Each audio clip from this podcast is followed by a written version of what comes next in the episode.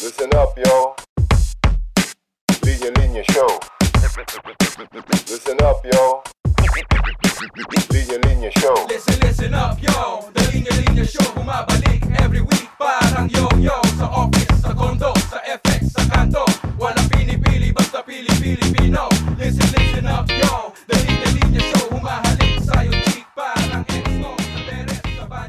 to the millions and millions of listeners around the world.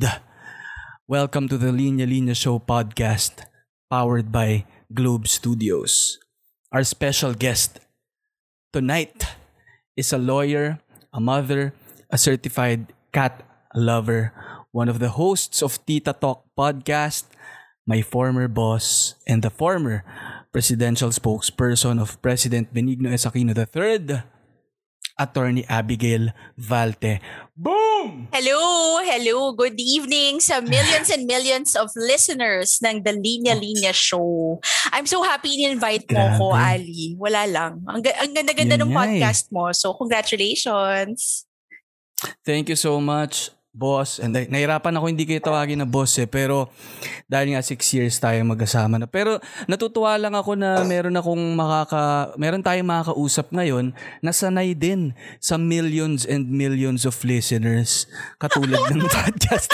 Alam mo naman, there are millions and millions of titas and budding titas in this world. Yan, yan, yan. At syempre, pag nagsasalita ang spokesperson, millions and millions din ang nanonood. Yan. Naku, wag mong i-remind. Kinakabahan ako pag ganyan. okay, tayo lang, tayo lang nandito, tayo lang. Unang tanong, Attorney Abby, kumain ka na ba? Ah, At kung oo, at kung oo, hulaan ko yung ulam mo, adobo ba? ang galing, ang galing. Pero actually, si adobo was yesterday. Last night, ang adobo. Mm. Kasi alam mo Mm. naman, medyo bilang Pilipino, marami akong feelings about adobo lately. So, minabuti Mm. ko na mag-adobo kagabi. ano ba yan? Dumaan ba yan sa pamantayan ng adobo? Ito ang adobo dapat. Dumaan ba yan dyan? O sino bang nagluto Naku, yan? isa lang ang pamantayan ng adobo. Basta, basta gusto siya ng mami ko. Yun lang yon. Oo, Yan. basta luto ng mami ko. yun ang pamantayan. So ng ng, ng magandang adobo. So kung kung sasabihin nila na ang standard ay hindi ang luto ng nanay ko, eh magpapakarebelde na lang Nako. tayo. Nako, nako, nako. Away yan, away. Oo, away yan. Marami Nako. kayong ah, mm-mm. May may linya pa nga kami niyan sa sa linya-linya na may nilabas kaming entry parang kahit ano pang luto yan. Basta luto ni ma at kahit ano pang luto yan, luto lang ni mama ang sakalam. Correct, correct. Boom. Agree, agree. 1,000 points. Yun lang ang dapat. Oo, basta luto ng nanay, Nanay natin. lang natin. Correct, correct. Tama ka Yan. dyan. Yan. Talagang nakakagutom tuloy. No? Namimiss ko agad ang adobo kahit na the other day lang din kami Oh, nag-adobo. I'm sure bukas adobo ulit. Yan. I-request mo ulit sa mami mo na kung po pwede bang adobo ang ulam. Yan. Pati yung listeners natin malamang nagkikrave na agad ng adobo. Di bale, kung ano mang adobo ang lulutuin nyo, kayong bahala dyan. Meron kayong freedom na lulutuin ko ano Yes. gusto yung klaseng We should have adobo. freedom to adobo. Correct. Yun! Hashtag freedom to adobo. Ay, nako.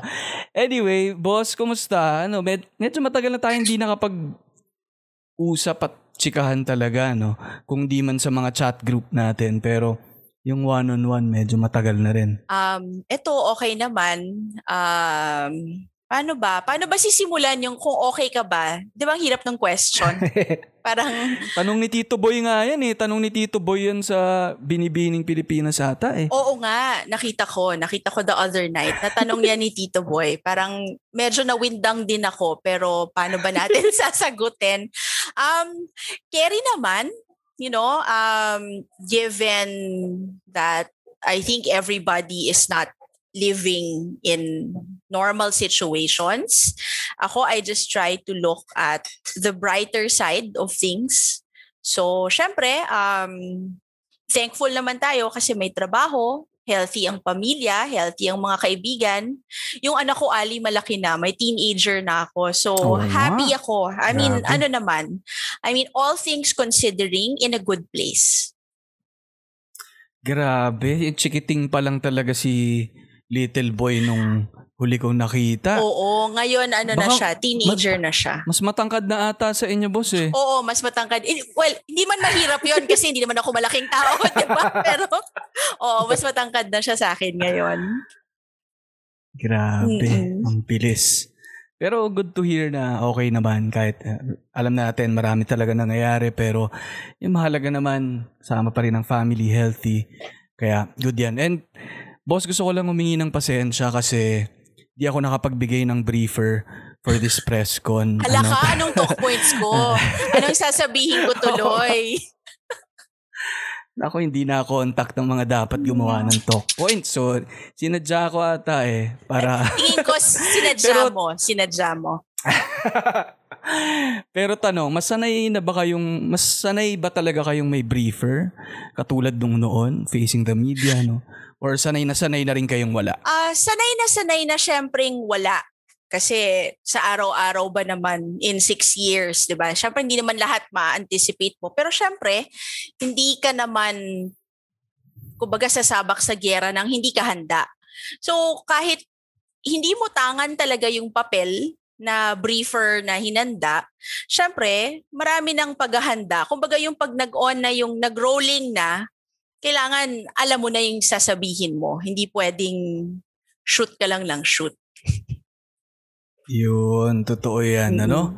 So, pero kaya kaya ko rin kayo gustong talagang ma-interview dito eh kasi gusto ko mas maintindihan ng listeners kung ano yung trabaho ng isang spokesperson. And totoo lang ako rin, first time ko na, kasi nung nagtatrabaho tayo, wala naman kami panahon na tanungin yung mga boss namin kung ano ba talagang ah, parang mag-deep dive sa mga work nila. Talagang everyday may deliverables ka kailangan mong gawin. Ano? Tapos ma-observe mo lang.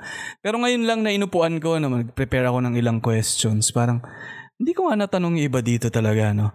Kaya tingin ko sabay-sabay kami ng mga listeners na matututo dito. Kaya ang unang tanong ko bago tayo mag-proceed sa kwentuhan, no, ano nga ba ang trabaho ng isang presidential spokesperson at gaano ito kahalaga? Ah, okay.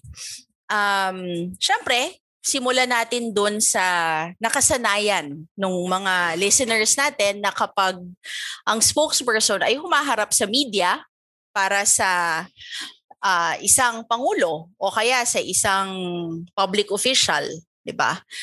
Ah, simulan natin dun sa explanation na ang isang pangulo, kahit sino pa yung nakaupo diyan, roughly meron yang mga 16 hours in a day na i-devote 'di ba sa taong bayan kasi syempre kailangang matulog, kailangang kumain. So, I mean, normal, let's say na 16, ang 16 hours in a day.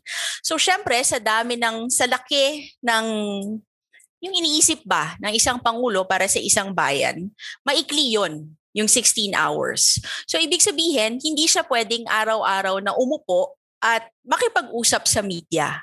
Kasi marami naman din siyang iba pang equally important things na kailangan pagtuunan ng pansin. And syempre, pag kumausap ka sa media, normally, mga one hour din yan. So that's one hour away from a president that can also be spent looking and studying other national concerns. So given na limitado ang panahon ng isang presidente, um, kailangan may tumutulong sa kanya na kumakausap sa media kasi importante yan na nalalaman ng taong bayan kung ano ba yung ginagawa, di ba? Kung ano bang trip nyo ngayon dyan, in short. Di ba? So, kailangan ng Pangulo ng mga katulong in that aspect. And syempre, ang media naman, hindi lang yan um, para sa press briefing. Diba? Marami pa yang merong marami tayong radio stations all over the Philippines na tatawag, hihingi ng interview kasi syempre meron silang mga local concerns kung nasan man sila, kung whether nasa Radyo Tawi-Tawi ba sila or sa DW Negros Oriental.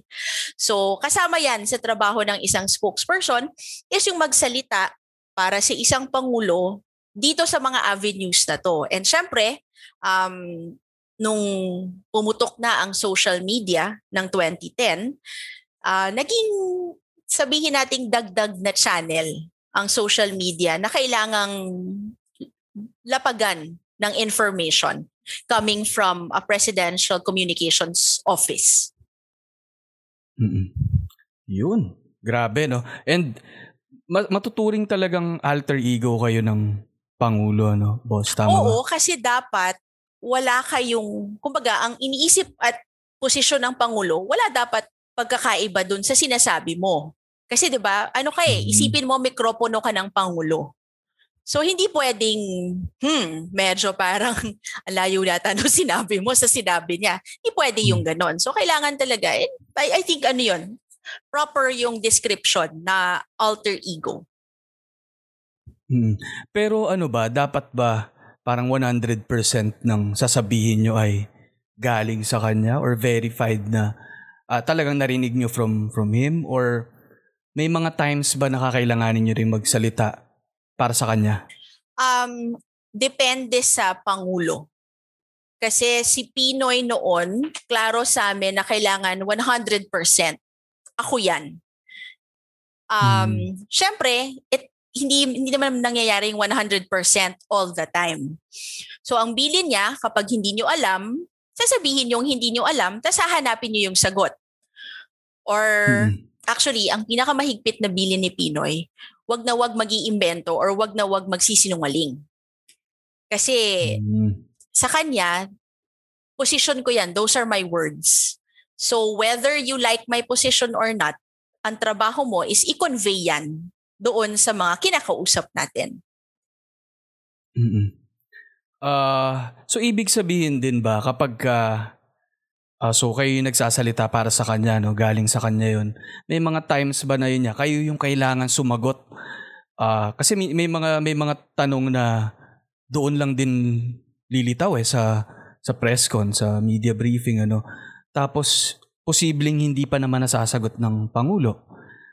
Totoo yan. Diba? Totoo May yan. mga times ba na kailangan kailangan kayo na kayo na ang sumagot doon? Ah, kahit na base siya sa mga dati niyong usapan with the president, alam niyo yung posisyon niya or pagka may tanong ba sa inyo na hindi niyo pa talaga kumpirmado sa kanya, sasabihin niyo na babalikan niyo na lang. Um, kapag hindi talaga kumpirmado, bawa bago yung subject, ngayon lang lumabas nitong araw na to, hindi hindi nyo pa talaga na pag-uusapan kahit nung dati pa, hindi kami dapat sumagot. Sasabihin namin talaga, we will have to check with the president. 'di ba? And then we'll let you know.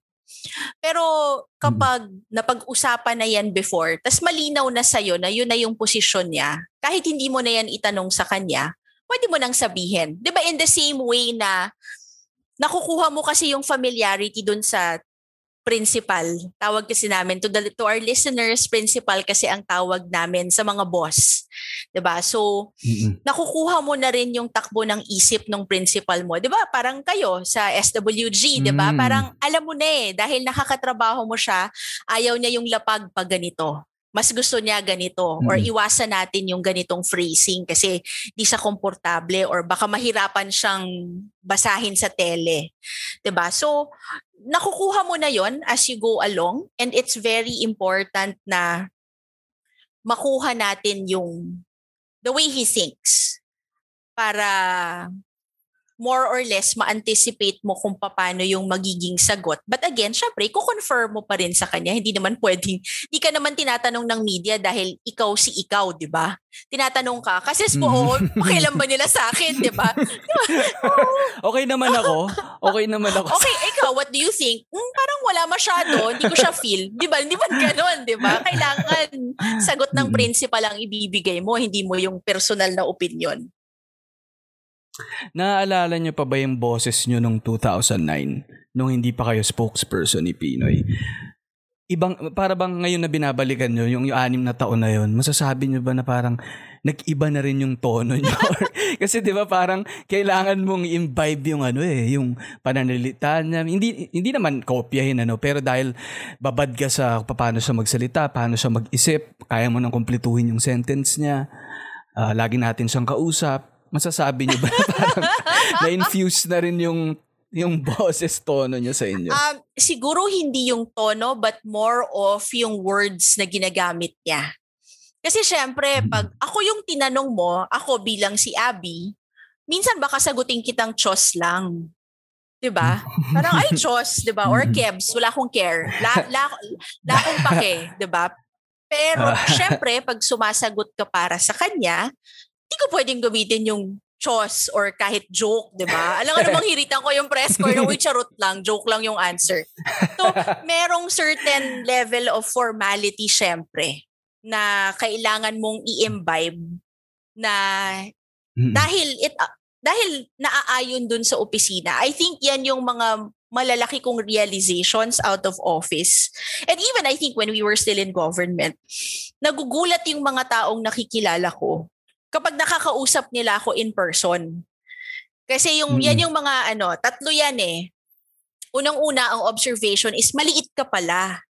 Kasi pag nakikita ka namin sa T, sa Oo, podium. sa podium. Tsaka oh. di ba Ali, chismis na natin sa mga listeners mo. Ikaw, alam mo to. Di ba may tinatayuan kasi akong box? Para makita ko above the, alam mo yon Hindi naman Oo. nakaharang yung, Mga tatlong, tatlo ata ba yung oh, grabe naman yun? yung Ano three yun? floors. Di naman, two and a half lang naman. di ba? Parang, hindi, nakakatawa. Oo. Shout out dun sa mga kasama natin sa RTVM dati. Kasi, talagang ang babait, ang po-professional. Ginawa, ginawa nila ako ng tatlong box. Parang tinitignan nila kung ano yung suot kong sapatos noong araw na yon. Kapag naka-flats ako, medyo tatlong palapag yung box. Pero pag medyo may Oo. heels tang kaunti, yung mas mababa. But, you know, um, so yun, yun yung una na maliit pala ako. Pangalawa, ngumingiti pala ako. At pangatlo, um, hindi daw pala ako masyadong formal. So, ayun, I Mm. think because nga nasanay din yung mga nanunood na very formal and very ano ka, di ako masyadong humingiti. Akala nila na ganun din ako talaga in in normal life. Syempre hindi naman, OA naman. Laging game face, ano, kahit Oo. kumakain or ano. Hindi nyo lang nakikita ngayon, guys, pero naka-game face si Attorney Abby. Baka dahil kaharap nila tayong ano, millions and millions ano. Pero may isa rin akong tanong. Kasi baka ito iniisip din ng mga nakikinig eh. Masasabi nyo na ba na parang defender dapat kayo ng Pangulo? Oo, syempre. Syempre, kasama sa trabaho yon na defender ka. Kasi, um, ikaw yung tatanungin about policy eh. 'Di ba? Na bakit nyo ginawa tong programang to? Bakit? Ayan, ako I'll give you a concrete example. Yung 4Ps, 'di ba? Pantawid Pamilyong Pilipino Program. Ah, usual yan na bakit bakit kayo namimigay ng pera?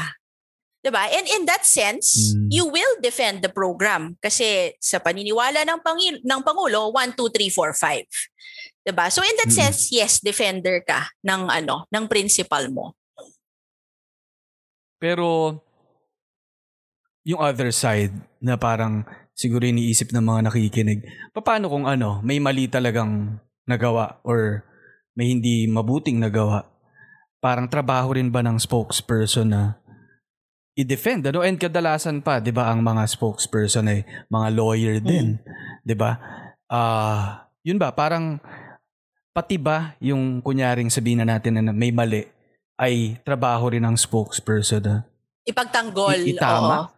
Ipagtanggol? Oo. I think in in simple in simple terms, oo. Kasi um kailangan mong ipaliwanag eh kung bakit ganun yung nangyari. And syempre, meron naman talagang mga pagkakataon na kailangan mong humingi ng dispensa. 'Di ba? Um, again, Mhm. concrete example, kapag mahaba ang pila sa MRT at nahihirapan yung mga taong bayan, hihingi tayo ng dispensa kasi inaayos pa natin yung serbisyo, 'di ba? Kumbaga we Mm. ask for understanding. Um Yeah.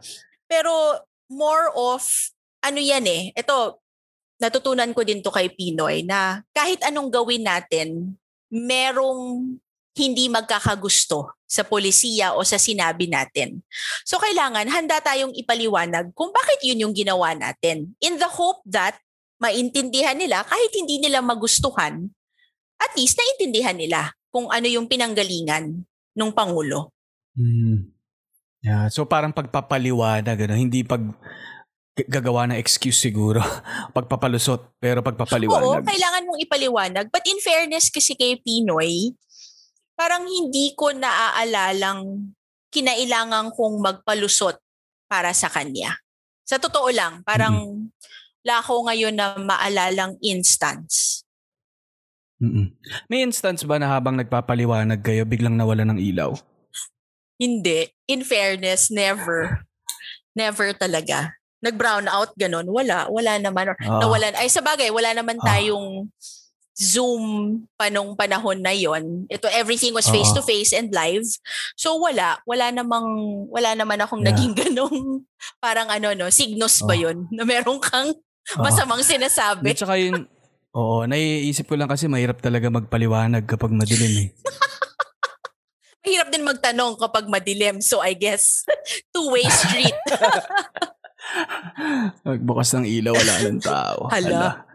Pero ano, siguro bago tayo mag deep dive pa no, sa buhay at trabaho ng pagiging isang spokesperson. Konting backstory lang, no? Ano ba yung background yun noon? How did you end up being President Noy Noy spokesperson? Paano nyo nakuha yung trabaho?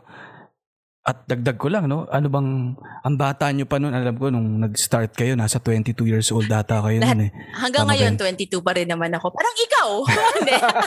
Parang ikaw, di ba? Alam, alam, alam, alam, alam. Akala mo hindi ako nakikinig ng linya-linya show, ha?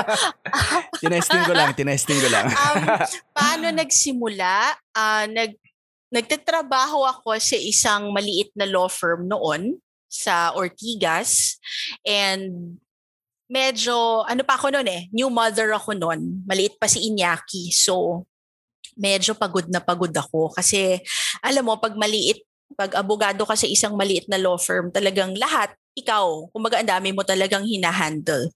So, nung namatay si former President Cory Aquino, ah syempre, parte ako nung parang namangha na nagulat ako na grabe, ang daming, ang daming tao, ang daming, 'di ba? Parang ang daming nakidalamahati. Kasi before that, wala naman akong pakialam sa politika o kaya sa, alam mo yun, sa bayan. Parang, kasi nagtatrabaho ako, bago yung pamilya namin, kailangan kong kumita ng pera.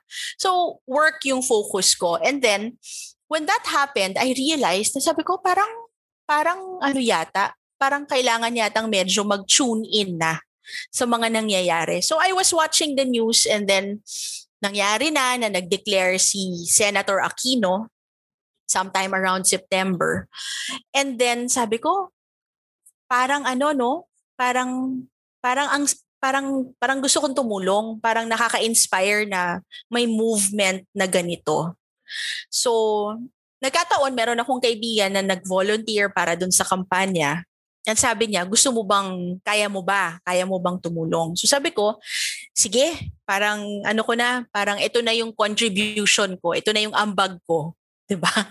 Total nag nag Mm. sisingilan tayo ng ambag, Hanapan. naghahanapan tayo ng uh, ambag, 'di ba? So, ayun, um nagsimula ako, sabi ko, ano namang gagawin ko dyan? Wala naman akong alam sa media. So sabi nila, hindi, pwede ka dun sa policy side ng Media Bureau para i-check mo na kapag may sinasabi siya, hindi niya nababangga yung mga ginawa ng ni Senator Ninoy nung buhay pa siya at ni President Cory. Para lang to make sure that things are consistent. Alam mo naman si Sir, si ano yan, eh, si Mr. Consistency dapat yan, di ba? So, um, and because as always, as campaigns are very magulo, very, alam mo yun, people come, people go, people come back, ganyan. So, um, ah, parang ang nangyari na kahit ako yung baguhan, ako yung naiwan na medyo senior dun sa Media Bureau. So, ang Hmm. nangyari na lang na tinatawid namin yung trabaho until hindi na lang nila ako pinalitan. Parang ako na lang yung naging um, head ng Media Bureau. Um, and because of that, I, I met a lot of, uh, syempre, our fellow workers in the campaign. And nung nanalo na si Pinoy, I got three offers to join government. Pero really, the offer to me was staff staff level. Na, so ako naman, naisip ko, bakit hindi, 'di ba? Parang gamitin na natin yung pagka-ok-ok natin para naman for public service. Um so I went in knowing that I will be handling someone's office. Parang chief of staff yung naiisip nung panahon na yon. Kumbaga kung saan ako useful, okay ako. Parang ganun yung frame of mind ko nun. And then, um, si Secretary Edwin Lasherda at that time, he was alone. Nag-iisa siyang spokesperson ni Pinoy. And in the first month, nakita ko talagang ang hirap ng trabaho. Kasi parang gusto na niyang hatiin yung katawan niya sa apat. Kasi magraradyo ka Mm. pa, meron ka pang press corps, meron ka pang Twitter, meron ka pang nag-check ka pa ng balitang dumadating, a-attend ka pa ng meeting para alam mo yung pinag-uusapan. So, nakita ko talagang hirap. So, I think nung na-realize niyang hindi niya kakayanin mag-isa, humingi na siya ng permiso kay Pinoy na, Sir, kung po pwede na po ba akong kumuha ng karelyebo? So, Mm. ayun, um, grabe nakakatawa to, text. Tinext niya si Pinoy. na parang sabi niya, Sir, kailangan ko po ng tulong. Ito po yung mga names na binibigay ko na, and please pick kung kanino kayo komportable. Um, nakakatawa lang kasi at that point, hindi naman ako talaga kilala ni Pinoy. I mean, nakita niya ako as one volunteer in the crowd but I never had a conversation with him na personal. So parang hindi niya ako talaga Yeah. kakilala in that way. Um, yung dalawa, uh, staff na niya dati. So familiar na siya. So and then his reply was, I'm okay with Attorney Abby. So ayun. Mm. So it was as simple as that. And then, you know, I went to work. So, yun. Mm. Yun naman yung Pwede, pwede nyo i-text sa akin, boss, ko yung dalawa pang pangalan. kilala mo yan. Oo, sige. Ah, kilala Oo. ko. Text nyo sa Sige, akin. ite-text ko sa'yo kung Oo. sino mamaya. Tapos magpapahula ako sa mga listeners natin, yung mga kahula mananalo ng mikropono.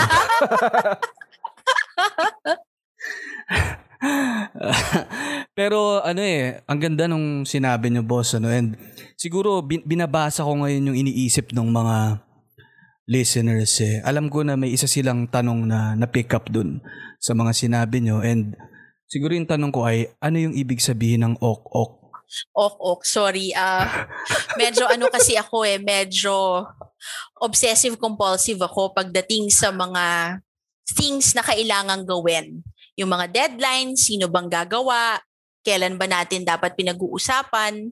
So, I guess you can say na medyo organized akong tao pagdating doon sa sa mga ganyang bagay. Marami akong listahan, marami akong checklist, ganyan, marami akong notes. So, um, that's something, that's a skill kasi na kailangan ng isang um, in terms of government, in public service, kailangan niya ng isang cabinet secretary sa staff. Masinop, madetalye. Kasi syempre, hindi naman nila kayang tutukan lahat sabay-sabay araw-araw. So they really need Mm-mm. staff support in in that way. Mm-mm. So yun pala yung Oo. ok- ok- obsessive compulsive. Oo, OC. OC. Okay, ngayon ko lang Ay, natutuhan. yun. sorry, napaka- yung ok sorry, din, yung ok dinate ko ba yung sarili ko? Ok-ok yung tinawag ko. Sorry naman po. Sorry po sa mga no, listeners nating of, na totoong young. Pero, ay, may, may natutuhan tayong bago. Ok, ok. Okay yan. Yan. Um, sa tingin nyo, uh, Attorney Abby, anong background dapat meron or anong klaseng training dapat para sa inyo ang pagdaanan ng isang spokesperson to qualify for the role?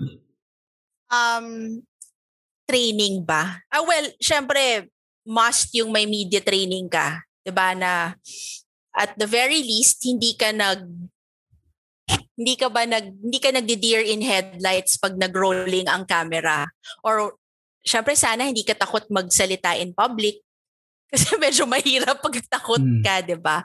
Um pero in terms of education, I think a legal background will help. Take note ha, legal background, Mhm. hindi necessarily abog- abogado.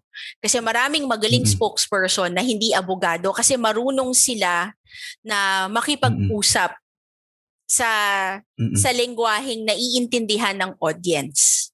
So, plus siguro, ako sa akin, hindi, hindi pala siguro, plus na meron kang legal background, especially for a presidential spokesperson, kasi ang daming issue dyan, legal naman talaga ang pinag-uusapan.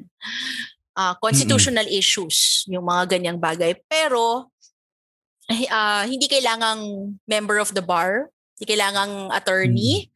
Um, kasi again, marami akong kakilala na magagaling na spokesperson na hindi naman abogado. And primarily kasi magaling silang mag-communicate sa tao.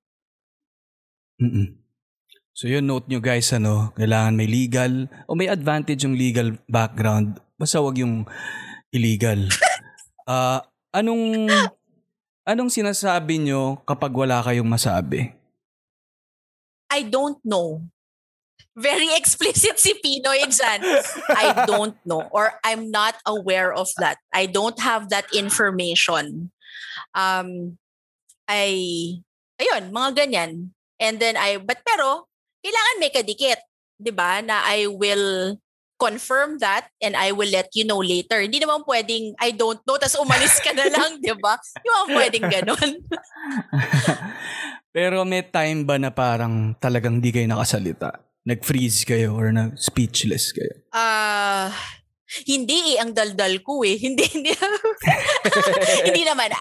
May, may, das- may, may dahilan kung bakit kayo yung nandun. Well, oh siguro nga, siguro nga. Sabi ng universe gamitin mo yung pagkadaldal mo. Um, Ah. ako baliktad yung problema ko. It was more of kinailangan kong matutong magsalita ng mas mabagal. Kasi 'di ba ikaw kilala mo Mm. ako pag nagkukentuhan tayo minsan 'di ba ang bilis ko na magsalita. So kailangan consciously pinipace ko yung sarili ko na kailangan maintindihan ako. 'Di ba? So bago nila ako maintindihan, kailangan marinig nila yung sinasabi ko sa tamang sa tamang pace.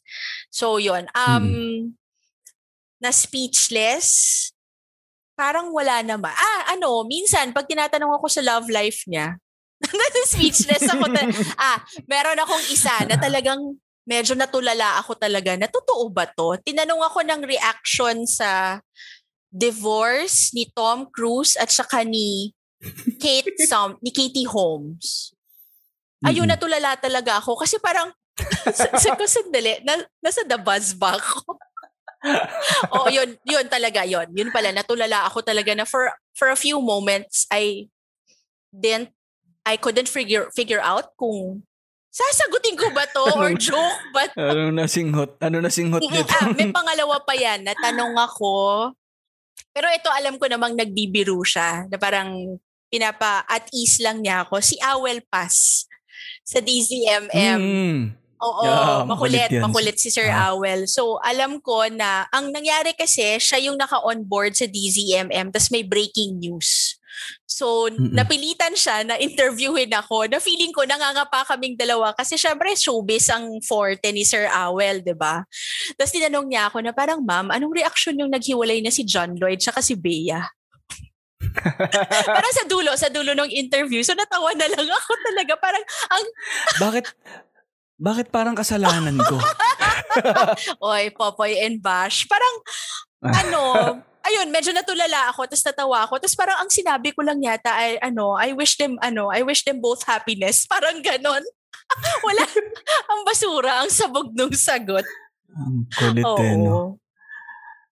Um, pwede bang maging soft-spoken ng isang spoke, spokesperson? Ay, oo. Oo naman. Dapat. Dapat malumanay. Hindi naman, ang pagiging spokesperson naman, hindi yung para mang-away ka ng tao eh, or mambardagul ka. I mean, you know, syempre yung mga ganong skills, it comes in handy sometimes, pero most of the time, yung pagpapaliwanag, dapat malumanay. Okay. How would you rate the stress level of the role from a scale of 1 to 10 at bakit siya 110? Um, kaya siya 110 kasi talagang anlala, malala talaga yung stress. And ikaw alam mo to. Parang every time ako yung on deck, ako yung magpo-press briefing, talagang di ako makakain kasi natatakot akong ano mo yun, baka ay ako talaga empty stomach, wala akong nagkaka Para wala kayong may ano no, wala kayong may suka. para wala akong may suka. kahit anong mangyari. Um, ah, mabigat kasi siya dahil kapag may nasabi kang mali, meron siyang epekto sa labas eh. Meron siyang epekto sa buhay ng tunay na tao. 'Di ba? Halimbawa, meron kang ah, mawa, nag-announce kayo na may price freeze kasi merong may kalamidad. Tapos nagkamali ka dun sa lugar. Hindi pala siya dapat kasama pero sinabi mo kasama siya. Hindi ibig sabihin, maapektuhan yung lugar na yon, maapektuhan yung mga negosyante, maapektuhan yung mga bumibili na may price freeze pala, ay hala, wala. Eh pag ganun, di ba, titigil ang supply kasi ayaw na nilang, Mm. ayaw nila munang maglabas hanggang mag-stabilize yung price. So, I realized that early on na talagang yung stress level ko parang lampas sa bangs ko talaga na kailangan hindi ka magkamali. Kasi nga, yung sinasabi mo, yung pagkakamali mo, may epekto sa totoong tao. Mm-mm. Yeah, napakahalaga, no? Hindi lang siya basta nagsasalita ka lang dyan, pero parang ano rin, parang sa presidente, no? kung ano mang sabihin ay polisiya. Oo. Ah, tat- Mm-mm, lalo na sa Pangulo Tama. kasi talagang inaabangan ng lahat ng tao yung sinasabi mo. ba? Kasi mm, eto, maliit na bagay. Oh well, hindi siya maliit pala na bagay. Kung yung nag-a-announce ka ng walang pasok dahil malakas yung ulan o yung bagyo, kapag medyo natutulog ka sa pansitan, yung mga bata, imbis na nasa bahay lang, mauulanan pa. 'Di ba? Yung mga magulang, mm, lalabas, yung mga trabahante, yung mga empleyado, syempre nagiintay sila. 'Di ba? So, kumbaga kung hindi ka maagap at medyo hindi mo sineseryoso yung trabaho mo, talagang imaginein mo yung lahat ng, 'di ba yung naging complaint ng mga magulang na tanghali na. Oo nga eh. 'di ba? Nakalabas na kaming lahat, tapos biglang ngayon naihatid na yung mga bata, tapos big, 'di ba? Gumastos, Oo, gumastos na. May energy na. Oo, 'di ba? Na Na. naulanan na yung mga bata dahil nagko-commute papuntang eskwelahan, 'di ba? Parang those are real life concerns and those are real people that are affected. So Mm. hindi pwedeng ay umuulan matutulog ako. Syempre, hindi Mm. pwedeng ganun. Mm. May time ba na nakatulog kayo? Hindi kayo nakapunta sa trabaho? Wala. Hindi ko alam kung bakit pero hanggang ngayon, well, um, hanggang nung buhay pa si Pinoy, pag tumatawag siya sa akin, talagang nagigising ako. Siguro training na rin sa atin noon, Ali, nung nandun tayo, di ba? Kumbaga, Mm. alam mong pag nagring ang phone mo ng this oras ng gabi, may kailangan. Hindi naman siya tatawag ng, wala lang, hi, Mga kamusta Hi lang? Ali, kamusta ka na? Alas 11 ng gabi, di ba? Hindi naman ganon. So alam mo rin naman na yung mga boss mo, hindi naman sila, hindi ka naman nila gagambalain kung hindi importante. So siguro na-train na rin ako na pag nag-ring yung telepono ko at siya, kasi ito aminin na natin, share na natin sa mga listeners mo. Um, may sarili kasi siyang ringtone sa akin.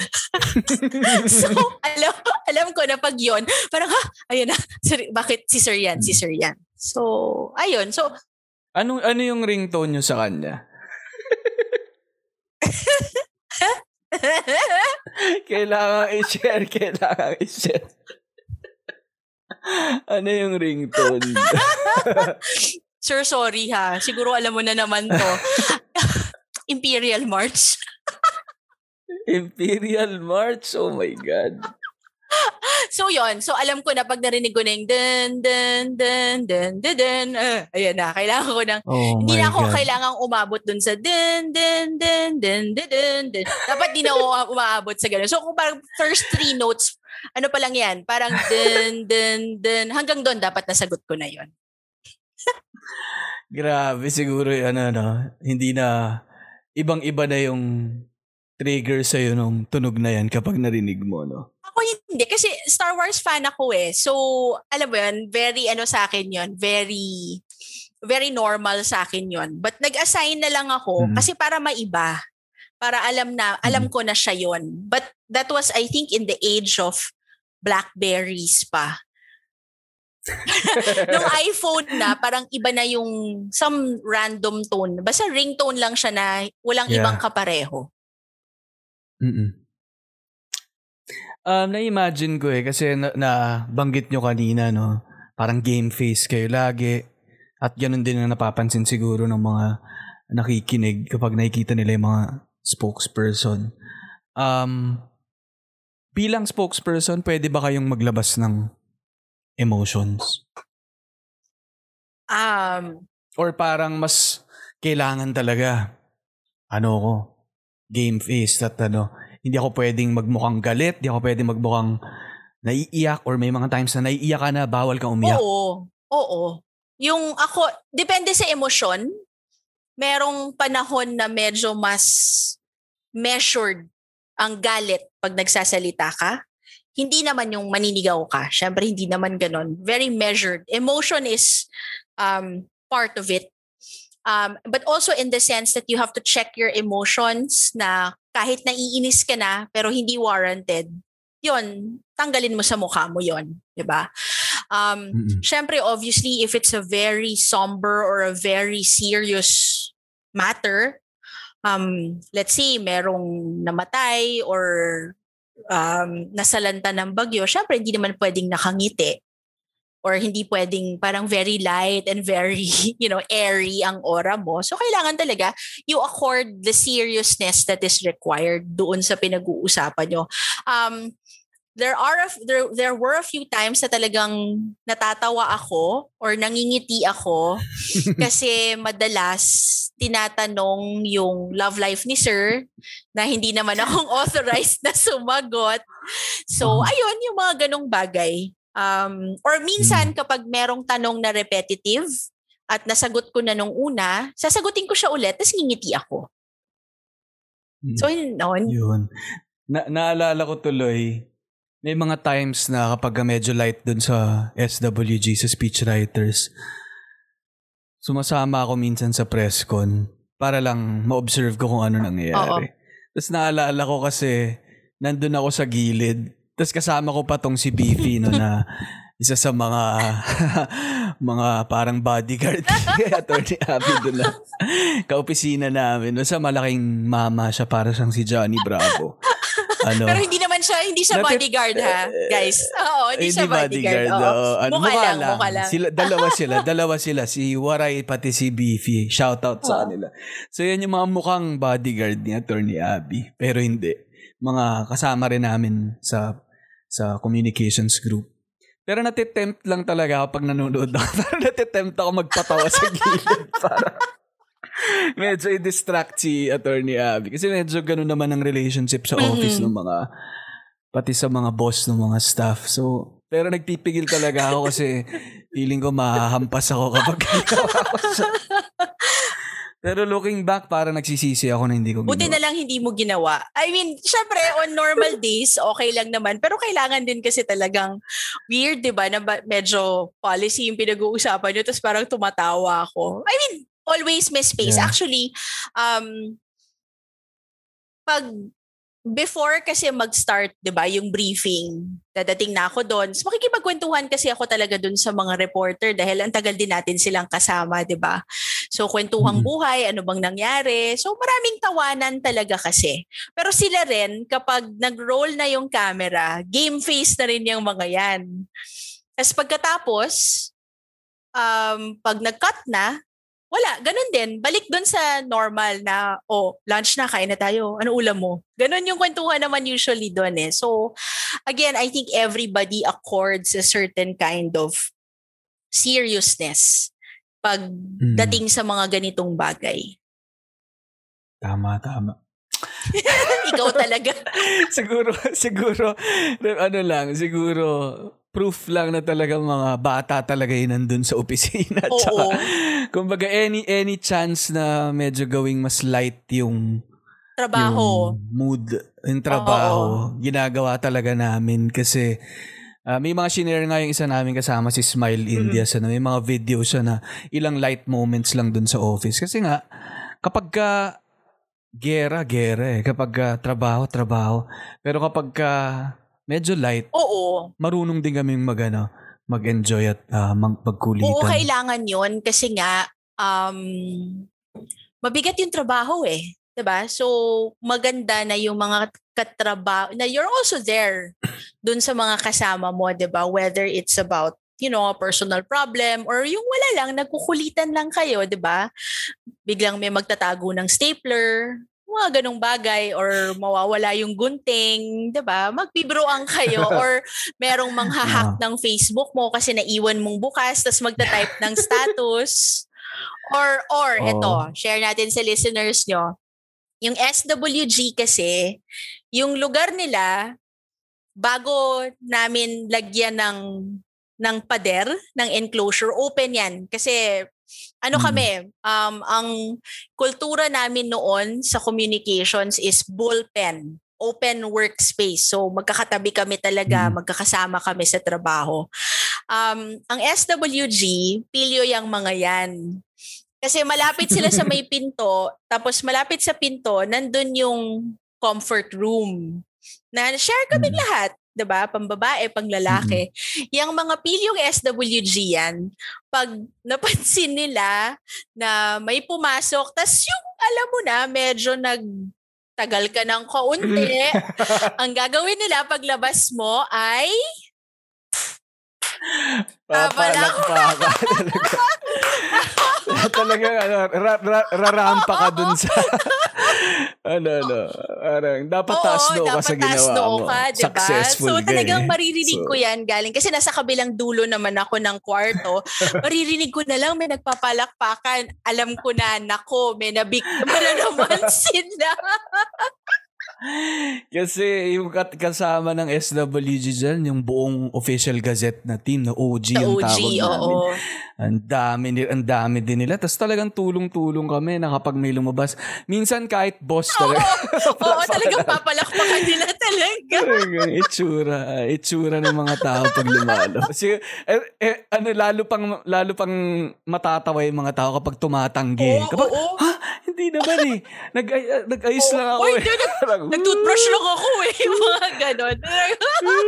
yung pag, Pantanggal lang na amoy yan eh. tapos mag, ayan, lalong lalakas ang palakpak, tapos biglang susundan na ng halakhak kapag meron ng Mm-mm. nagdadahilan kung bakit sila medyo nagtagal sa CR. Yan, yan, yan. Anong masasabi nyo na ano, favorite parts nyo nung ano, job? And ano yung worst din? Um, favorite parts ng job? Ah, kapag nakakakuha ko ng sulat, galing sa kung kani-kanino, at magsusulat lang sila tapos marami syempre hihingi ng tulong. Um, ito I share this with ano, our our team no. Ah, merong isang OFW doon na sumulat yung family niya. Kasi hindi daw maganda ang trato sa kanya nung employer niya.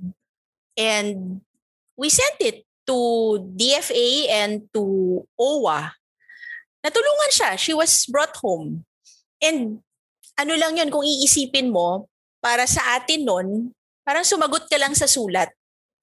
'Di ba? Mm. um, those were the times na talagang, saka yung mga taong hindi ko kilala, nasusulat, hihingi ng tulong, tapos ipapadala mo sa PCSO, tapos bibigyan mo sila ng requirements. Yung kumbaga tutulungan mo lang, i-inform mo lang sila na ito Mm. po yung kailangan yung gawin.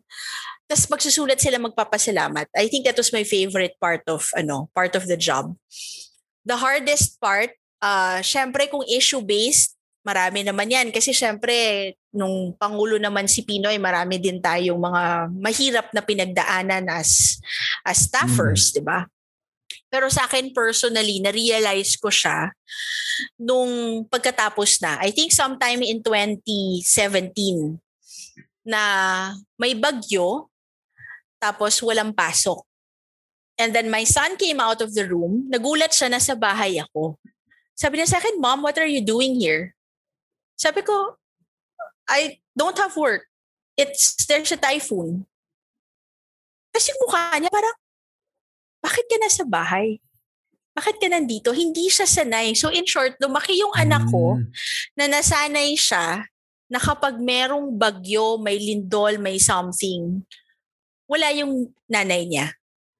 And for me, Mm. that was the hardest thing, to leave the house ng, di ba normally tayo, pag bumabagyo, ang instinct natin, umuwi.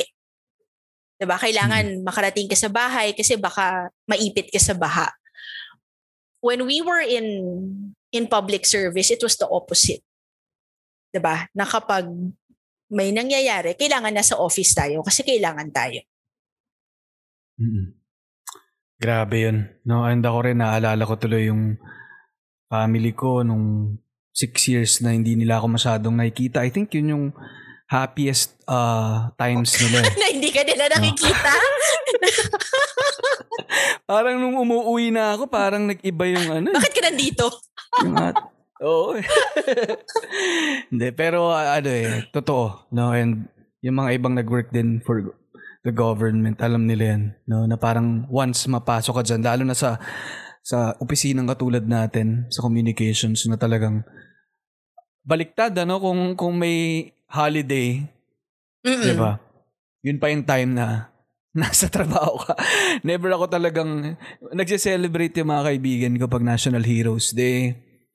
ah, araw ng kagitingan, ano, mga ganyan. Oo. Just ako palagi natutoka Oo. doon.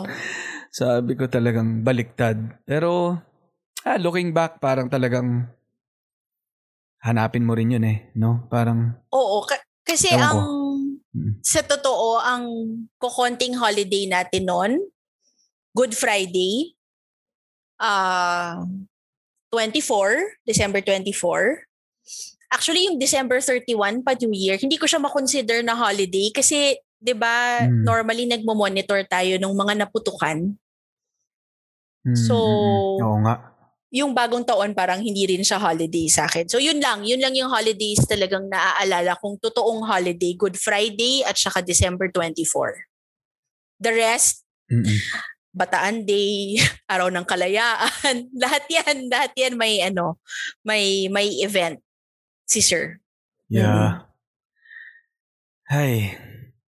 Meron ka bang nasabi ever habang nagtatrabaho ka as spokesperson?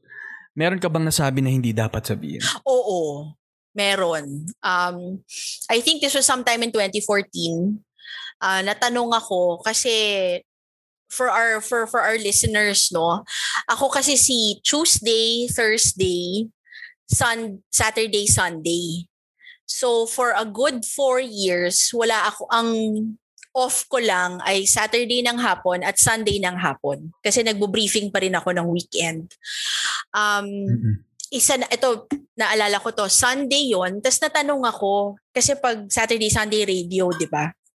Natanong ako Hmm. na parang, at inevitable ba na maghihiwalay si Vice President Jojo Binay at si Pinoy pagdating ng mamanukin sa 2016. Diba? So, alam mo yon Hmm. ah, diba? 2014, syempre, hindi pa naman humihiwalay sa administrasyon si VP Binay nung panahon na yon. Although, syempre, meron ng meron ng ingay, may feeling na kasi nga, syempre, tinalo niya nun si Senator Mar Rojas. Diba? So parang Mhm. meron ng meron ng ganong pakiramdam unspoken. Ah, so ang sagot ko naman, well, magkaiba kasi sila ng political party. 'Di ba? Liberal si Pinoy, si VP Binay una. So inevitably, kung magkaiba ang piliin ng partido nilang standard bearer, maghihiwalay. 'Di ba? So ako naman, so after nun, okay na, parang okay na, off na ako, ba? Um, nakita ko na, tapos nung hapon, nakikita ko na yung mga reports na lumalabas. Sabi ko talaga, patay. Alam ko na, kung mapapatawag ako nito bukas. 'Di ba? Alam ko na eh, nararamdaman ko na. Kasi normally, hindi naman natatapos yung trabaho namin kapag tapos na yung briefing. Imo-monitor mo pa lahat ng lalabas galing sa briefing mo, titignan mo kung may kailangan kang i-correct. Baka na-misquote ka or na-misunderstand ka. Babasahin ko pa, i-edit mo pa yung transcript ng briefing mo. So, hindi pa tapos ang trabaho. Nung lumabas na yung unang mga articles, sabi ko patay ako dito. Alam ko nang mapapatawag ako. And true enough, pinatawag ako ni sir. Um, Tapos ayun, nasabunan niya ako. parang talagang, talagang, parang, alam mo yung hiyang-hiya na ako, gusto ko nang ibulsa yung mukha ko talaga. Tapos parang sabi niya Mm. na, ipapaliwanag ko lang sa'yo kung bakit hindi ko nagustuhan yung sinabi mo. 'Di ba Siguro, dahil alam mo na nga na medyo obvious naman, 'di ba? Una tas LP magkaiba, 'di ba? Pero yung mga Mhm. ganyang bagay, hindi pa natin dapat pinag-uusapan ngayon. Kasi may trabaho pa tayo. Kumbaga, hindi siya kailangan ngayon. It was an unnecessary distraction. So ayun, talagang sabon na sabon ako ng araw na yon. Feeling ko paglabas ng office niya parang ang linis-linis at ang tuyo-tuyo ko. Pero oo, sinabon ako talaga ni sir nung panahon na yon. Mm-mm. Tatalon ako to ano no, to working for Mhm. Pinoy na na part ng usapan natin. Alam ko lahat tayo ano no, nalulungkot pa rin sa nangyari sa pagpanaw ni boss. Pero siguro para rin mapa, mas ah, lalo pa napakinggan na ng listeners natin yung experience with SWG kasama si Raf ano bilang aid ni Pinoy. Um, siguro ito naman sa side naman ng spokesperson ano. So, marami nang by this time ano, marami nang lumabas sa stories on how Pinoy was a boss, was how Pinoy was as a boss. Pero for you as one of his spokespeople, tama ba 'yan? Spokespeople. Alam ko ring naging malapit kayo. Anong klasing boss si Sir sa'yo? And anong posibleng hindi pa naririnig or alam ng iba tungkol kay Sir bilang boss at bilang leader? Um, syempre boss natin siya for six years, ano? And admittedly, iba yung relationship nun kasi presidente yon you still have to accord him a certain although 'di ba alam natin si sir kumbaga very aware siya na may ganon. So siya yung nagre-reach out kapag makikipagkulitan or makikipagkwentuhan. Um admittedly mas naging close kami nung he left office kasi after nun, sabi ko sa kanya, sir, kung kailangan nyo pa ng spokesperson, nandito lang naman ako. Hindi naman ako mawawala. So sabi niya, sigurado ka ba? Sabi ko, opo sir, I mean, ano ko na to sa inyo? Parang commitment ko na po to sa inyo na hanggang kailangan nyo ako, nandito ako. So, ano ba? Ano ba yung... Si sir, ang love language niya pagkain. Um, Yun yung paraan niya para mag sorry sa'yo kapag feeling niya Mhm. medyo masyado kanyang sinabon. 'Di ba? Hindi naman yan magsusorry eh. Siyempre, presidente siya, tsaka boss siya. Bakit? 'Di ba? Um, pero even nung, nung citizen Noy na siya, food was still his preferred love language. And I don't mean Mhm. intimate love, 'di ba? But mahilig yan eh na bawa um, may pupuntahan kami, sasamahan ko siya. Pagkatapos nun, kain tayo. 'Di ba? Mm. O Hizons, favorite niya yung Hizons kasi din, 'di ba? Mm-mm. So, madalas pag nandun kami sa area, sasabihin niya, 'di ba, may Hizons dito. O doon tayo. So, kumain doon.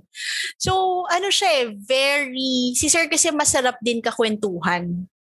Dahil ang Mm. dami niyang, basta dati kinuwento pa niya sa akin yung kamote pwedeng gawing parang tuba.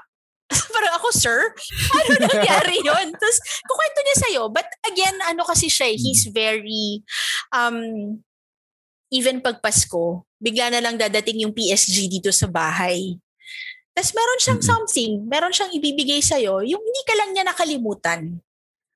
So, he's also very, I know that people are surprised to hear it, but he's very thoughtful that way. Maalala niya yung Mhm. birthday.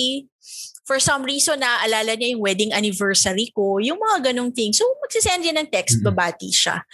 So, he's very, ano, I mean, of course, he's also very tito, di ba? Hindi naman yan touchy-feely tito that way na.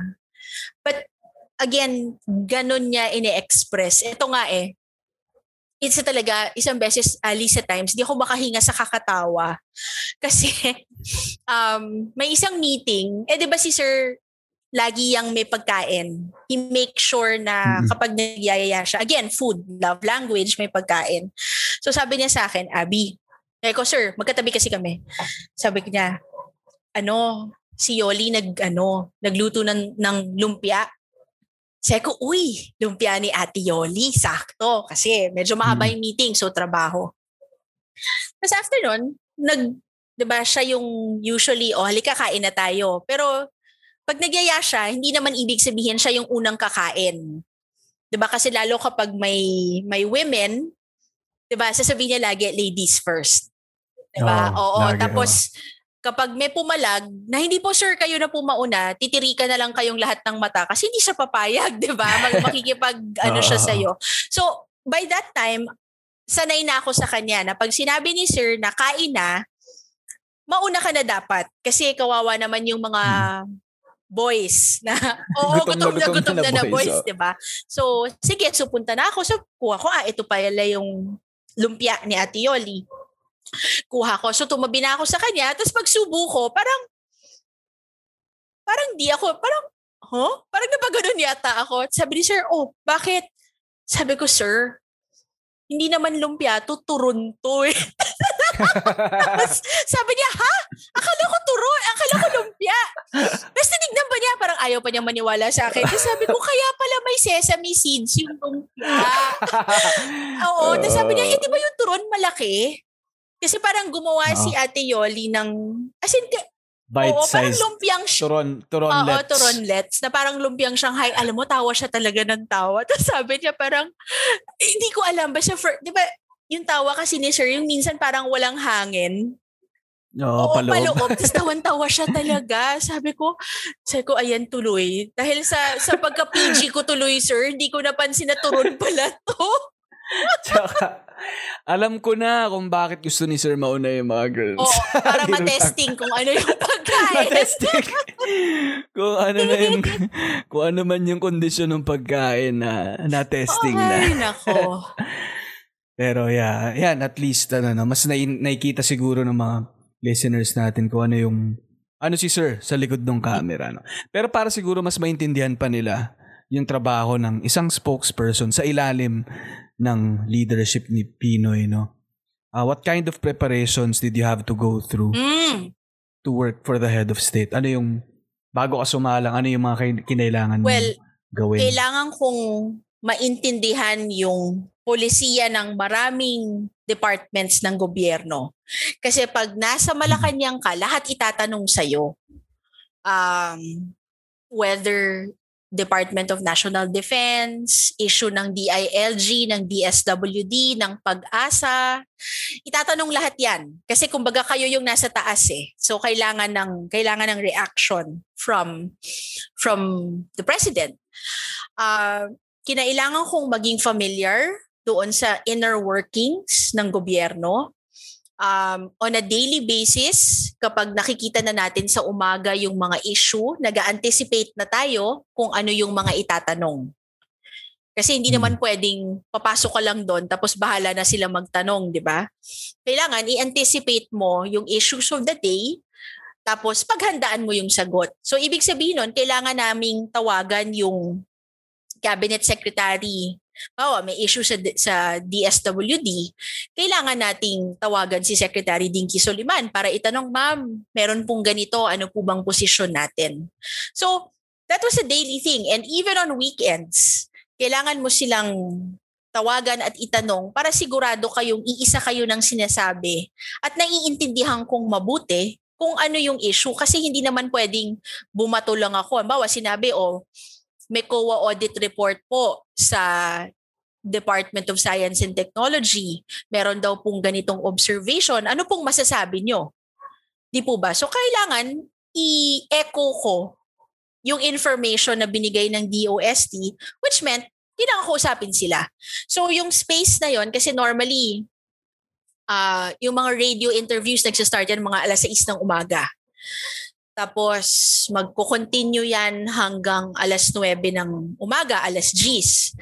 So in between, naghahanda ka na, tapos nagtatawag ka na doon sa mga concerned na cabinet secretary para makapaghanda ka. Tapos ang press briefing kasi usually 12 o'clock. So pagkatapos nun, ah ayun, kain ka ng sandali. Tapos ah, part of our job was to attend the briefings. Yung mga meeting ni Pangulo, Kasi Mm. hindi naman pwedeng magtatawag ka na lang just on that day, 'di ba?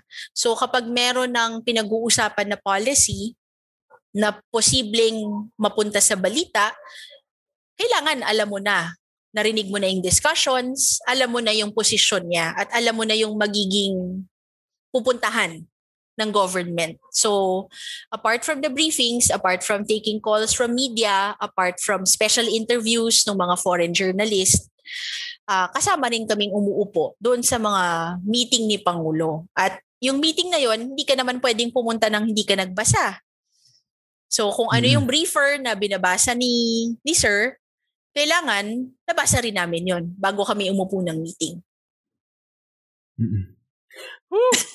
Hindi talaga biro, ano? Hindi biro para ma-consolidate mo lahat nung ng ah ng mga nangyayari. Lahat ng mga nangyayari, lahat ng magiging ah take ni ng Pangulo sa mga iba't ibang Mm-mm. issues. Kung hindi man personal kayong nandun, May isa Ay, sa atin. kailangan. Oo, 'di ba? May isa sa ating nandoon whether SWG or principal, kailangan nan, ah, may nagda-download. Naalala ko pala, kapag da- ano pala, may may relationship din talaga ang speechwriters sa OPS, sa Mm-mm. Office of the Presidential Spokesperson kasi kami yung nakabuntot kay sir. Correct. So kung ano man yung naalala ko na to, lalo na sa mga lalo na kapag ka nag sort ah, ano no, nag mga provincial Mm-mm. trip. Tapos may mga media ano doon, may mga anong tawag doon? Um anong term natin for that? Yung nagpa nagpa press Correct, con, oo. no? Nagpa-ambush Pagka biglang interview. nagka ambush interview, Ambush interview, yun yung oo. term. Pag nagpa-ambush interview, grabe talagang ano kami no, nakabuntot kami tapos pupwesto ka talaga sa siksikan kasi yun kasi lahat ng mga media unahan Mm. kayo. Tapos pupwesto talaga kami sa speaker. Correct. Tapos talagang ano eh, talagang mga ngawit ka dahil mahirap iwan yung cellphone lang doon. No? Kailangan Oo. Nakatapat ka doon, tapos rinig na rinig mo. Tapos ang ginagawa ko pa niyan, nagre-record ako, nagno-notes din ako Mm-mm. diretso sa BlackBerry nga. Na habang itinatry mo ng i-summarize o yung mga salient Correct. points nung nung ano, nung press con, tinatry na namin i-bullet para habang naka-record, tinatranscribe sa office, may masisend na kami diretso sa mga sa mga Yes. principal, sa mga Kasi boss. important sa amin yung information. Kasi baka may sinabi na pala siya, tapos hindi namin alam, edi hindi magkakapareho yung sinabi. Or kaya Tama. baka hindi, hindi ka na pwedeng sumagot ng hindi mo alam, eh sinabi na niya eh. So 'di ba very important yung naging relationship talaga ng SWG doon sa spokespersons kasi kayo ang kayo ang boss namin, Chos. I mean, ano, kayo ang kayo ang nagbibigay sa amin ng real-time information tungkol dun sa mga activities and public statements ni sir. Lalo na kapag nasa provincial. Kasi nga, um, alam mo naman si Pinoy, ayaw niya ng maraming tao kapag sa staff, di ba? Pag foreign trip or provincial trip, ayaw niya ng, ng may unnecessary. So, Yeah. Ka- Multiple functions talaga na Oo. kung sino man ang Oo. nandun. At saka di ba even minsan pag kami yung napapasama, nagbabato kami ng information pabalik sa office kasi kailangan ng OG team, kailangan ng speechwriters. So it was a very dynamic and collaborative relationship talaga. Yeah. Ngayon ko lang naalala na yung yung akala rin sig- hindi hindi rin kasi siguro namin na elaborate sa sa speech sa ano sa episode with the speechwriters yung extent din ng work. Para ngayon ko lang naalala na ano eh parte nga pala ng trabaho namin yun Oo. ano yung yung paghahabol din for ambush interview, pagta-transcribe at pag pag-coordinate sa office. And wala, siguro na mga panahon na yun, hindi talaga natin, sa- namin at least, o natin sa opisina naiisip as, ah, ano ba to, dagdag trabaho. Parang parte talaga nung, nung work at saka, in a way sa akin, hahanapin mo rin yung action kasi Oo. kung ganung edad ka, no? Oo. 22 years old ka, parang ang dami mong energy pwedeng magamit. And hanggat may may something na Oo.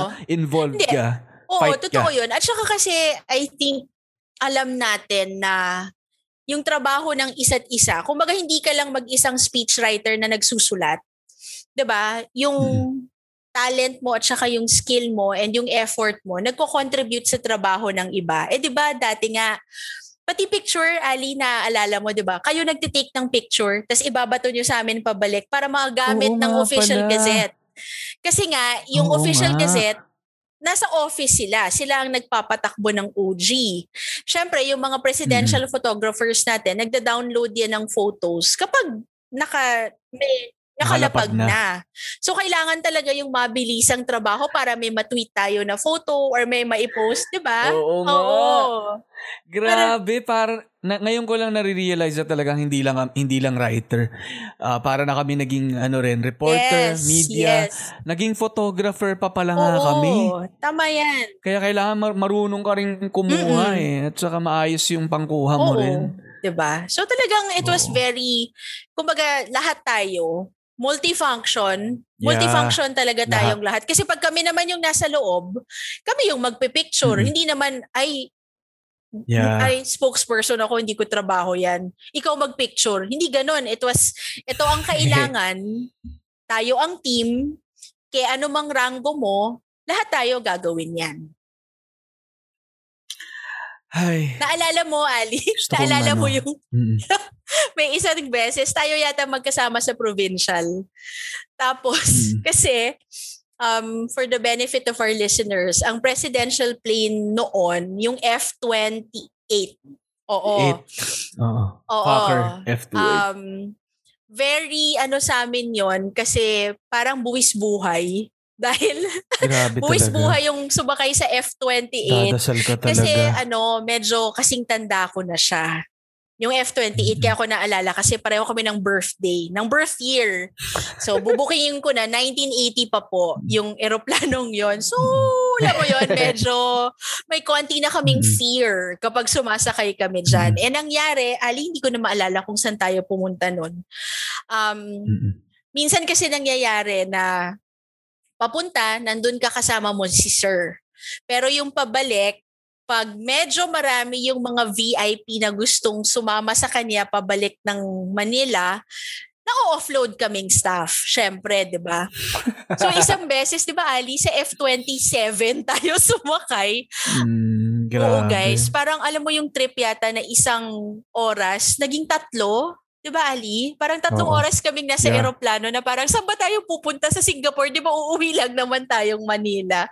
Kasi po medyo mabagal po ang lipad ng F-27. Tapos ano, may alam ko may ear may earphones pa tayo Mm-mm. nun para sobrang lakas talaga ng tunog nung Eroplano, 'di ba? ano, Nung, nung propeller Oo. niya, ratatat talaga na ganun. Kaya totoo, ang tagal mo maghihintay. Ako nga natatawa ako, Attorney Abby, kasi kami talaga, kaming mga, ang, ang usual victims nito ako, si. Mon, si si Sir Yol, si Iman, si JC, yung mga Filipino writers na pinapatapon sa sa provincial tri- Ah. trips.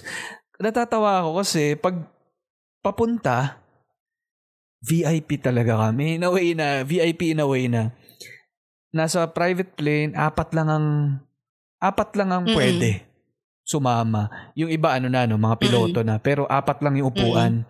Ah, yung, yung presidente, secretary, yung aide ng presidente, Speech at saka right. isang Oo. writer. May mga photos pa nga ako ni Sir eh, na nakatalikod or something. Minsan pinipicturean ko lang yung sapatos niya, ganyan. Sobrang apat lang Oo. na siksikan. So parang wow, pagka papunta feeling talaga mahalaga ako. Tapos pag-uwi, bahala ka na, magro-ro ka na lang. Alam mo, boss, naalala ko.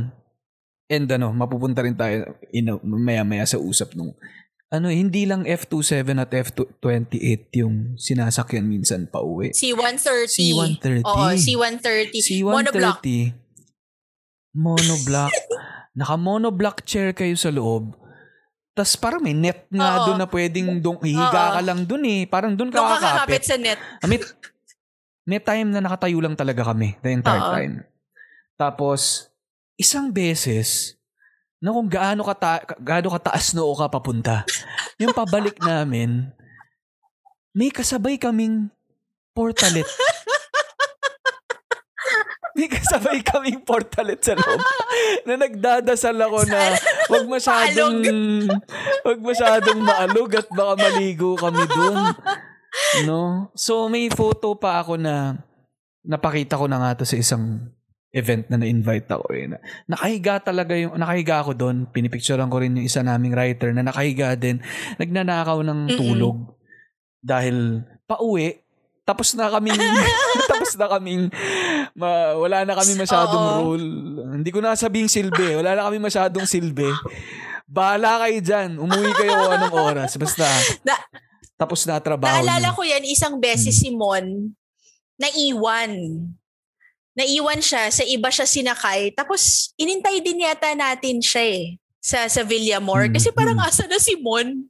Parang naiuwi ba yan? Oo. Baka naman kinargo na lang si Mon. Kinahon na, Oo, kinahon kinahon na lang si Mon. Kawawa naman. Actually, Ay, nako. yun din yung nakaka, nakakatuwa. Kasi syempre most people think na wow, Malacanang, big time. Mm-mm.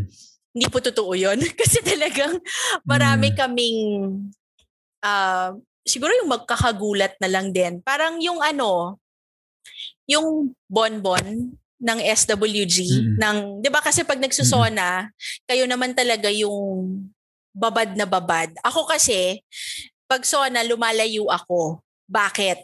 Ayoko kung nagbabasa ng draft ng sona. Kasi ibig sabihin, pag alam ko, baka madulas ako sa media na, ah, oo, currently, ito na yung content. Eh, ayaw na ayaw ni. Pangulo noon, di ba? Ayaw na ayaw ni Sir Mm. na, na i-reveal yung contents ng SONA bago niya i-deliver. So ako po, as a matter of personal comfort, hindi ako tumitingin ng draft. Tinatanong ko lang sa SWG na, okay, yung current, nakakailang draft na tayo, ilang pages na. Pero hindi ko gagalawin yung mismong, hindi ko siya babasahin para hindi ako madulas. Um, so sila, nung pag nakababad yung SWG sa SONA, kami na yung sumasalo kasi kawawa naman sila dahil natutulog na sila sa office, naki, doon na sila nagsha-shower. Meron po kasi kaming banyo doon dahil sanay, yan, sanay nga kaming nag-overnight sa opisina. Tapos yung tinutulugan po nila talaga, hindi man lang yan folding bed. As in, kutsyon, mattress. Mattress. Oho. Tapos nakalagay ho yan lahat sa ilalim ng mga mesa nila. So, 'di ba, parang pero natutulog ho yan sa lapag dahil nakalagay lang yung mattress kasi dalawa lang po ang kutsyon namin sa office, ang sofa. Tapos yung isa maliit pa. Mm. So, ah, tatlo naman, tatlo pala, Da- dalawang mahaba, Ah, ah. isang maikli. So, eh marami Ah. po sila. Ilan pa kayo sa SWG? Lima? Anim? Mabot na kami ng siyam ata eh. Oo. Eight. So, hindi po Ganyan. din sila kakasyang lahat doon. So, talagang ano po yung mga yan. Talagang, minsan pag sabay-sabay kaming nasa office at kailangan, kanya-kanya pong dala ng sleeping bag kapag kailangang matulog. Yeah. Ano nga eh, no? Nakapang ilang soda na nung bago kami nagkaroon ng mattress na yun. Kanya-kanyang diskarte talaga sa pwesto kapag ah, matutulog doon. Pero in fairness, ano naman yun, talagang team effort, Mm-mm. no? Official Gazette, even nga yung OPS, pati PMS, Oo. yung Presidential Management Staff. Talagang damay-damay. Totoo. Totoo yan. No? Yun lang talagang iba lang yung babad syempre nung mga nakahawak talaga dun sa sa sa laptop Mm-mm. kung saan siya sinusulat. No? Totoo yan. Sige boss, i ano, itawid ko lang yung mga iba pang tanong Mm. no. Isang tanong ko siguro no. Marami ring nang babatikos nung sa administration, previous administration ano. And bilang spokesperson, paano nyo tinitake yung criticisms noon? Nasasaktan ba kayo kapag may sinasabing hindi maganda sa Pangulo or sa administration? Ako hindi. Kasi ano naman yun eh. Ako trabaho. Siyempre, kasama na yon Ikaw yung nagsasalita kung ano-ano ng chismis yung lumalabas tungkol sa'yo. Um, pero, ah, hindi ko kasi siya, ano, pinepersonal. So, hindi ibig sabihin hindi ako naiinis ha. Pero syempre, yung maiinis ka, tapos after nun, wala na. Kasi kapag hinayaan mo pa siyang mamahay, or you know, if you let, let it live rent-free in your head, hindi mo magagawa yung trabaho mo. 'Di ba Parang forever ka na lang maiinis, papangit ka pa. So, wala. Ay ako, ang dami niyan, pati blind item, Oo. pati kung ano-anong chismis Yeah. na ano, buntis daw ako ni ganito. Parang ako, wow, tumaba lang ako, buntis agad. Grabe kayo. Judgers. So, ayun, part, part, part siya ng trabaho. Mm-mm. Hindi mo rin pe-personalin. Oo, ano? hindi pwede. Ah, hindi dapat. mm-mm. Anong masasabi nyo sa madalas nating naririnig, ano? Lalo siguro ngayon. Huwag ka nang mambatikos, tumulong ka na lang. Pwede both. Hindi naman tayo binary, di ba? Kasi pwede namang magsalita at pwedeng may ginagawa. Hindi naman lahat ng nagsasalita, eh nagsasalita lang. At saka unang-una, karapatan ng bawat Pilipino yun eh, yung magsalita. Di ba? Kaya nga Mm. nasa Constitution, nasa Bill of Rights, guaranteed yan, freedom of speech. Di ba? Di naman ibig sabihin na nag-criticize ka, eh wala ka ng ambag. Lahat naman tayo nagbabayad ng tax kahit wala kang trabaho, nagbabayad ka ng VAT. 'Di ba Pag may binibili kang grocery. So, tingin ko hindi naman ano, hindi naman fair yung sabihin Mm. na wag kang hindi, 'di ba duty natin bilang mamamayan, yung kapag may nakikita tayong mali, is yung magsalita tayo. Tama. Yun. Um, gusto ko lang ibalik ulit mas sa'yo naman, ano. Um, how did serving as a presidential spokesperson changed you? No? Yung views, perspective, and values mo as a Filipino. Interesting question. Meron akong tita answer at meron akong serious na answer. Ano yung gusto mong unahin ko? Tita answer tas real talk. tita answer, natuto akong mag-makeup. Kasi hindi ako marunong mag-makeup bago ako magtrabaho sa palasyo. Tapos na-realize ko na, alam mo na, doon po sa mga hindi pa sa akin nakakakita in person, mukha po kasi akong multo, mukha akong papel, para po akong hindi naaarawan talaga. So, na-realize ko na part of the job is to look presentable. Yung una bang makita ng mga viewers is wag naman nilang isiping bakit naman ang putla nitong taong to. Kasi pag naisip nila yon, it distracts them from what you they are meant to hear from you. Mm. It distracts from the message, 'di ba? Mm, Yeah. Again, hindi ito about being maarte or being maganda. Kailangan lang hindi ka nakaka-distract sa nakikinig sa'yo. Kasi pag na-distract sila, talo ka na. Di na nila maririnig yung Mm. gusto mong sabihin, di ba? Yung real talk dyan, ah yun yung message ko kay Pinoy nung June 30, 2016. Na ang sinabi ko sa kanya, unang beses po akong nanilbihan sa gobyerno dahil sa inyo. Pangalawa, unang beses akong bumoto noong 2010. Kasi kina, na-feel ko na bilang Pilipino, duty ko na bumoto para sa sa sa pamayanan, sa community natin, 'di ba? And sabi ko sa Mm. kanya, I walked out of Malacanang a different person because I now care about our country. So, Mm. kasi prior bago nun, hmm, wala, 'di ba? Inisip ko kailangan kong magkatrabaho, kailangan kong kumita ng kabuhayan. Pero after 2016, I realized that there are things beyond us that we need to contribute to. And it doesn't mean working for government, ha? Um, it can mean doing good in your own community, 'di ba? Doing good in your family, doing paying your taxes. 'Di ba? Yung mga ganong maliliit na bagay na sasabihin ng iba maliit, pero I mean, isipin mo kung lahat ng tao nagbabayad ng tamang buwis. 'Di ba? Ang dami, dami, dami, dami, dami ng pera ng gobyerno siguro na sana gamitin para sa tama. Pero contribution natin 'yon. 'Di ba? Yun, siguro, ano eh, bago tayo tumuloy pa, ah, naiisip ko lang eh, sa millions and millions na nakikinig sa atin ngayon, potentially yung isa dyan, magiging next spokesperson. ano. Sana sana hindi lang isa, sana marami. At Oo nga, sana marami oo, at dito. kahit oo. hindi spokesperson, Mm-mm. writer, graphic designer, 'di ba? Project manager, executive assistant. There is no job in government that is too small. Kasi lahat lahat may contribution. Lahat nakakagaan sa trabaho ng ng sinusuportahan mo. Kahit yung mga kasama natin sa utility, 'di ba yung mga piloto natin, mga driver natin, lahat 'yan Hmm. nakaka yung trabaho nila nakaka-contribute doon sa ginagawa natin. Kasi kung wala sila, paano? 'Di ba? Again, no job too big or too small in government. Ganda.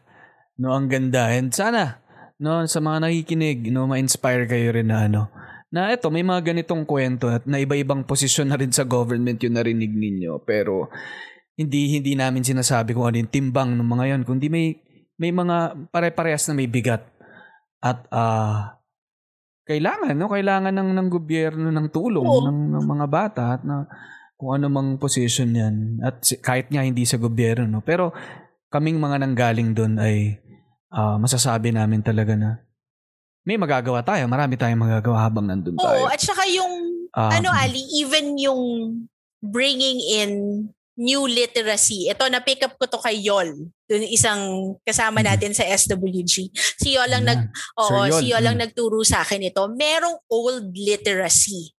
Meaning marunong kang magsulat, marunong kang magbasa. Meron namang new literacy. 'Di ba na marunong kang mag ayos ng picture, gumawa ng video, mag-edit. 'Di ba Marunong kang mag-social media. That's new literacy. Na-realize ko to in the context of the fact na ang government of the Philippines is the biggest employer in the country. Nasa mga 1.5 million Filipinos work in government.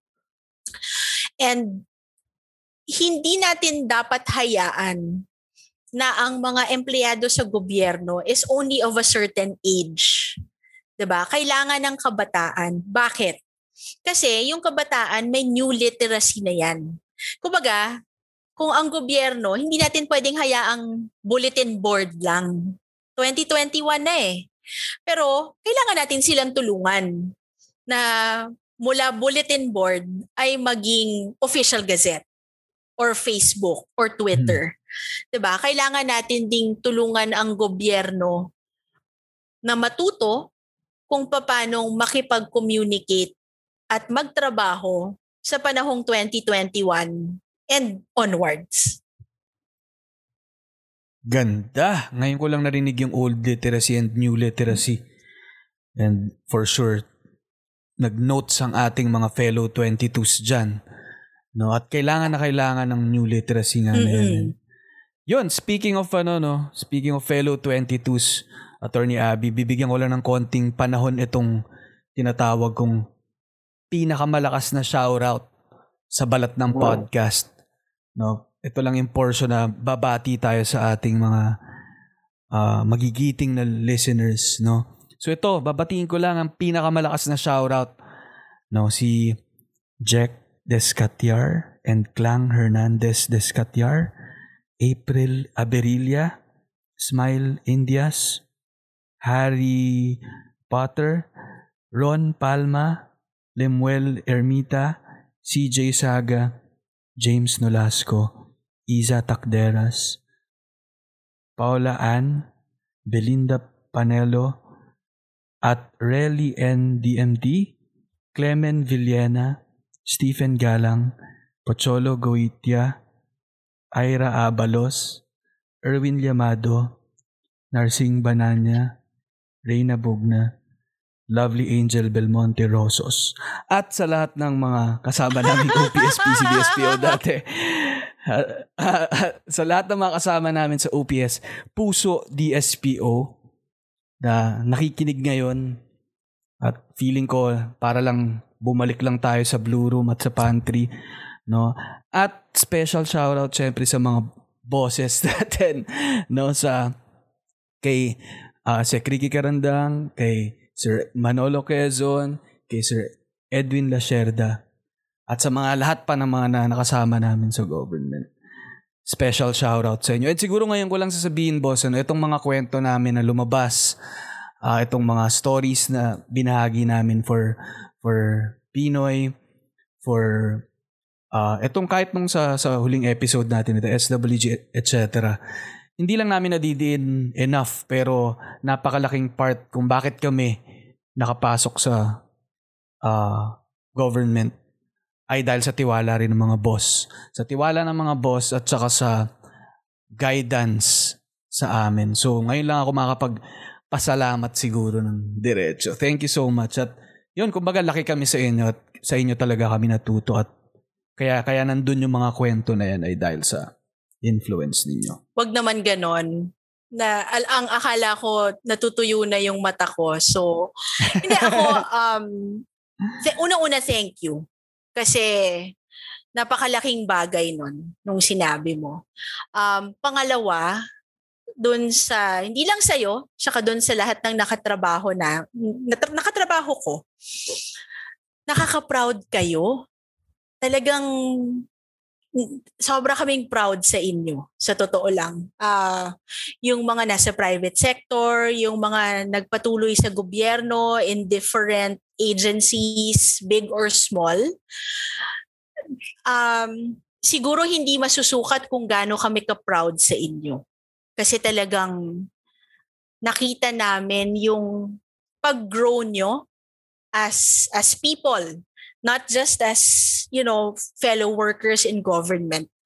Pero talagang, ako kaya every time talaga, para akong stage mom, pag nakikita ko kayo na ikaw, 'di ba? Parang lagi ko sinasabi na oh my god, big time ka na.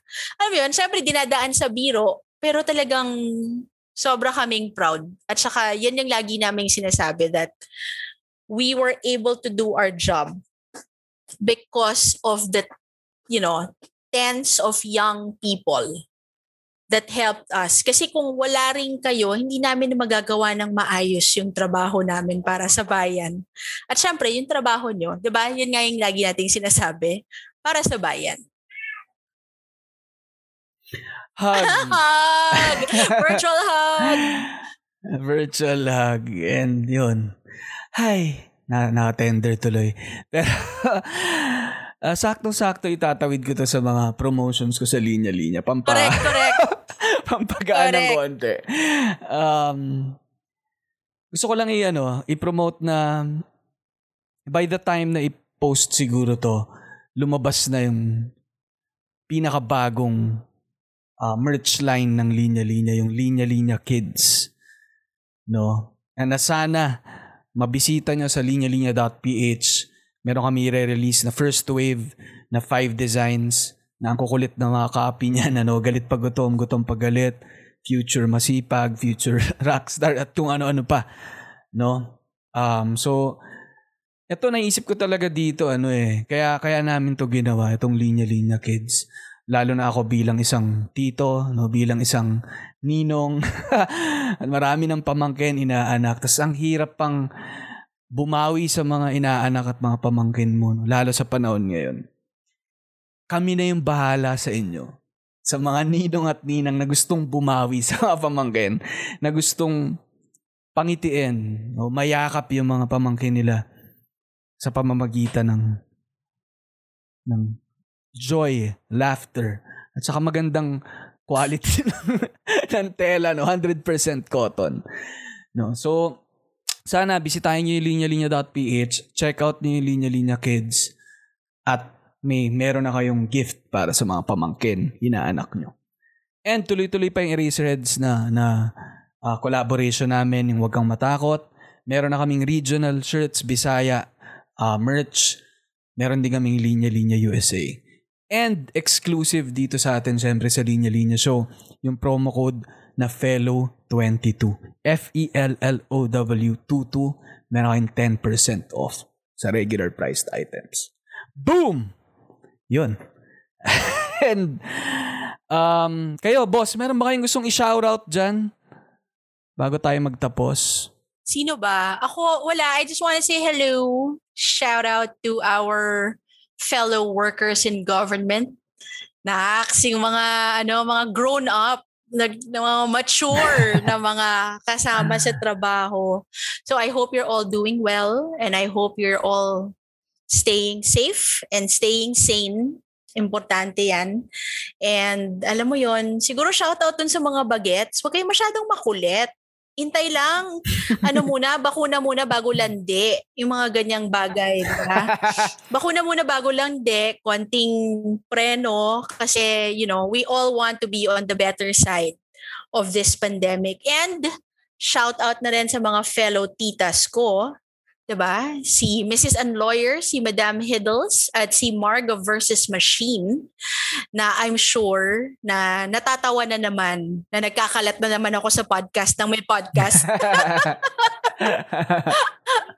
Iniimbitahan din namin kayo na makinig ng podcast na isa sa mga host, si Attorney Abby, no? yung Tita Talk podcast. No? Saan ba nila yan mahanap? We are on Attorney Spotify, on Apple, and wherever you can get your podcasts. We're also on YouTube kung feel yung makakita ng mga tita nyong nagdadaldalan. Pero again, the podcast comes with a warning. Baka humabudol kayo. Kasi medyo mahilig kaming magkwentuhan ng mga budol namin. So, ingat-ingat lang. Don't say I didn't warn you. So, send us your ano, kung may mga questions kayo, love life nyo, ganyan. Nahiya kayo sa mga totoo nyong tita, pwede nyo naman kaming tanungin. Game naman kami dyan.